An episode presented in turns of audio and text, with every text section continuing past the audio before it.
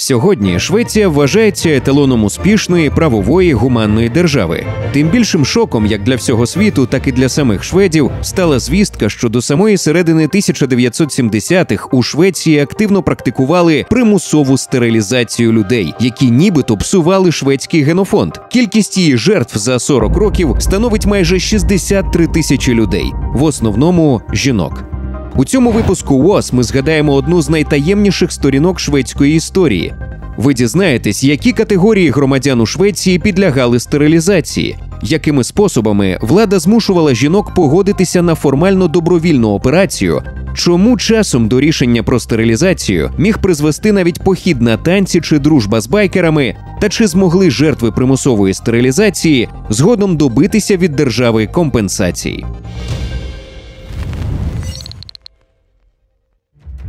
Програма стерилізації у Швеції заснована на Євгеніці, вченні, згідно з яким через селекцію можна покращити спадкові якості людини та виключити з генофонду ознаки виродження. Євгеніка зазвичай асоціюється у нас із третім рейхом, але насправді до моменту, коли її ідеї підхопили в Німеччині, вона була шалено популярною і в Європі, і в США, і в СРСР. Однією з перших країн, де ідеї Євгеніки почали втілювати в життя, була Швеція. Ще 1909 року там з'явилася перша у світі євгенічна організація Шведське товариство расової гігієни. Члени товариства вважали, що нордичну расу високих блакитнооких блондинів слід захищати від домішок. Ці ідеї поділяли і високопоставлені політики. Вони побоювалися, що урбанізація розмиває традиційне шведське суспільство і призведе до расового змішування. Врятувати шведський народ може тільки Євгеніка разом зі стерилізацією носіїв небажаних генів. Далі більше. 1 січня 1922 року в місті Упсала на сході країни відкрився інститут расової біології, також перший у світі. Його очолив антрополог і психіатр Герман Люндборг, який не приховував антисемітських поглядів. Під його керівництвом інститут став визнаним центром розв'язання расових питань. Саме тут згодом стажувалися багато генетиків Третього рейху. 1922 року інститут отримав дослідницьке замовлення від доктора Альфреда Петрена, члена шведського парламенту Риксдагу від соціал-демократичної партії та держінспектора з догляду за душевнохворими. Той попросив вивчити питання стерилізації розумово відсталих, епілептиків і душевнохворих, всіх тих, хто нібито псує шведський генофонд. Інститут з ентузіазмом взявся за питання. В його доповіді йшлося, що у Швеції величезними темпами зростає кількість неповноцінних громадян, а їхня висока плодючість тільки погіршує становище. Співробітники інституту пропонували стерилізацію як м'якшу альтернативу забороні шлюбів чи відправлянню до психіатричних лікарень. Вчені посилалися на досвід США, де в 1907-1920 роках у 15 штатах активно стерилізували злочинців і душевно хворих. Однак одразу почати стерилізацію у Швеції не вдалося. 1922-го, а потім і 1933 року Риксдаг відхилив відповідний закон. Але 1934 року закон про стерилізацію все ж ухвалили. 1 січня наступного року він набрав чинності. Соціал-демократична партія Швеції, яка з 1936 року мала більшість у Риксдагу, гаряче вітала новий закон. Головний ідеолог партії Альва Мюрдаль заявляла.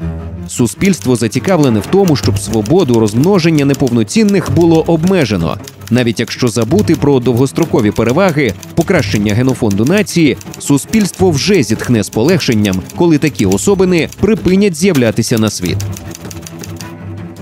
Цікавий факт: 1982 року ця жінка отримає Нобелівську премію миру. Отож, тепер будь-яку расово чи розумово неповноцінну людину можна було відправити на стерилізацію. Як же це відбувалося на практиці? Кандидатів запрошували в органи соцзабезпечення і пропонували підписати згоду на операцію, адже саме примусову стерилізацію закон формально забороняв. Винятки, якщо пацієнт не дієздатний, тоді згоду могли дати родичі, вчителі, соцпрацівники, чиновники чи навіть сусіди. Однак і дієздатним кандидатам відмовитися від операції було вкрай важко. Без неї носіям неповноцінних генів не можна було вступити до навчального закладу, отримати виписку з лікарні чи укласти шлюб. У жінок, які відмовилися від стерилізації, могли забрати дітей чи позбавити соцвиплат. Іноді людині влаштовували тест на інтелект, а фактично на освіченість. Питали, наприклад, скільки населення в тому чи іншому місті, чи де розташована та чи інша країна. Іноді, щоб отримати від жінок згоду на стерилізацію, влада хитрувала, говорячи, що їм всього-навсього видалять апендикс. Такий трюк зазвичай спрацьовував з малограмотними шведками. На стерилізацію могли відправити і дітей, народжених від розумово відсталих чи душевно хворих. Їх примушували проходити спеціальні тести. Якщо ті показували, що дитина через розумові здібності може зіпсувати шведський генофонд, її ізолювали у спецзакладі.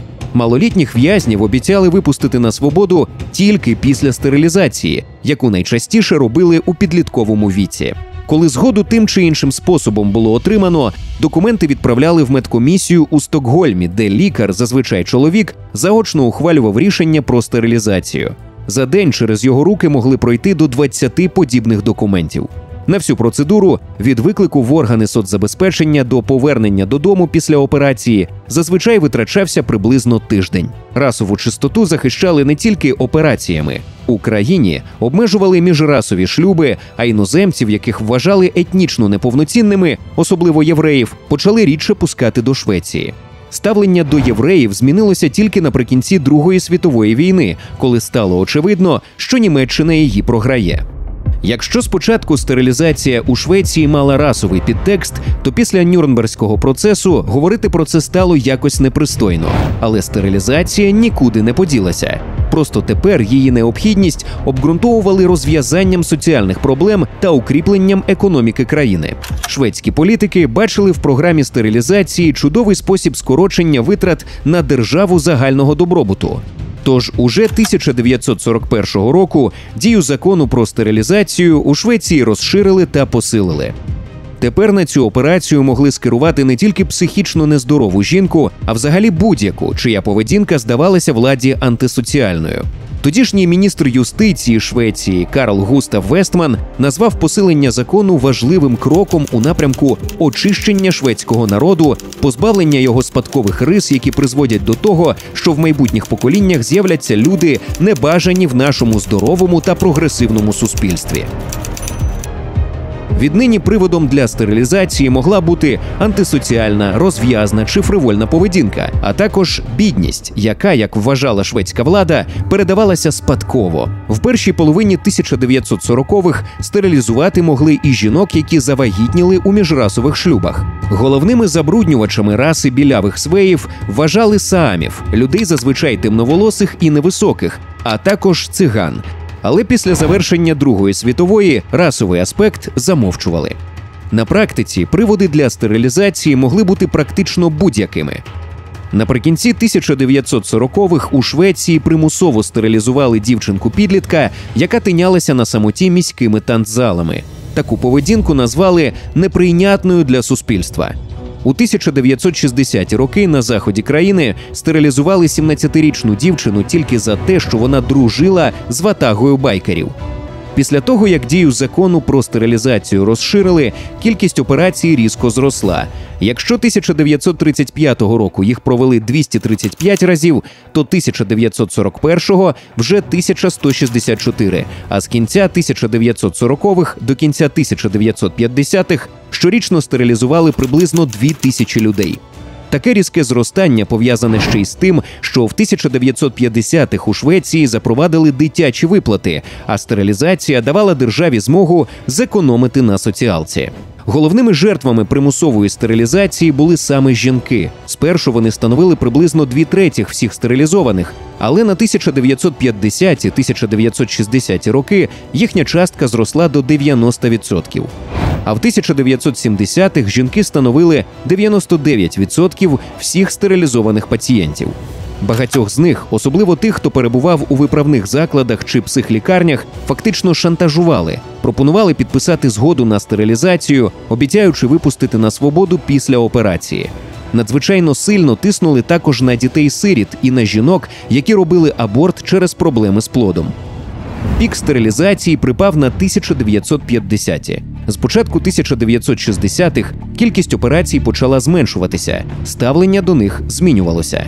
Особливо після того, як у 1970-ті вчені провели низку досліджень, які підтвердили, що стерилізація заснована на суперечливому з точки зору науки підґрунті.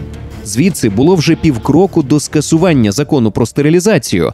Але що ж сталося з його жертвами? 1976 року закон про стерилізацію у Швеції нарешті скасували. Тепер операція стала добровільною. Але навіть після цього більшість жертв продовжували мовчати. Стерилізацію не згадували в підручниках історії, про неї не говорили публічно. Багато шведів взагалі не знали всіх подробиць і масштабів трагедії. Все змінилося 1997 року, коли 72-річна на той момент Марія Нордін звернулася по компенсацію до шведської влади. Марія з дитинства мала слабкий зір, а її батьки були настільки бідними, що не мали можливості купити дочці окуляри. Через це дівчинка погано навчалася і її відправили в інтернат для психічно неповноцінних школярів. 1943 року, коли Марії виповнилося 17 років, її примусили підписати якісь папери. А наступного дня дівчинці зробили операцію та оголосили, що віднині вона безплідна. Керівництво країни відмовило Нордін у компенсації, аргументувавши це тим, що всі процедури проводилися відповідно до тодішніх законів і за згодою самої Марії. Тоді жінка звернулася до найбільшої шведської газети Дагест Нюхетер. Репортер Мацей Заремба провів журналістське розслідування. Тільки після його репортажу країна дізналася про справжні масштаби тих подій. Виявилося, що за 40 років у Швеції стерилізували приблизно 63 тисячі людей. Ця новина мала ефект вибуху бомби. Все більше жертв стерилізації почали публічно говорити про те, що вони пережили з провини держави. У березні 1999 року Міністерство соціальних справ Швеції оголосило, що сплатить компенсацію еквівалентну приблизно 23 тисячам 500 доларам, приблизно 36 тисяч доларів на сучасні гроші кожній жертві стерилізації. Проте заявок виявилося мало. Більшість стерилізацій провели доволі давно. Їхні жертви вже померли, а виплати за померлих жертв операцій не передбачалися. Швеція була не єдиною країною, де на законодавчому рівні практикували стерилізацію. За деякими даними, тільки в третьому рейху до цієї операції примусили приблизно 400 тисяч людей. У Норвегії і Данії стерилізували 46 тисяч людей відповідно. Подібна практика існувала в Австрії, Швейцарії, Бельгії, до радянській Латвії. Стерилізацію практикували в Канаді та 30 штатах США. В одному лише штаті Північна Кароліна до 1973 року через цю процедуру пройшли 7700 людей, і дві треті з них були чорношкірими. Та й у Швеції історія примусової стерилізації на цьому не завершилася. Навіть у 21 столітті вона лишалася обов'язковою, наприклад, для трансгендерів, які планували змінити стать. Тільки 19 грудня 2012 року цей закон нарешті скасували.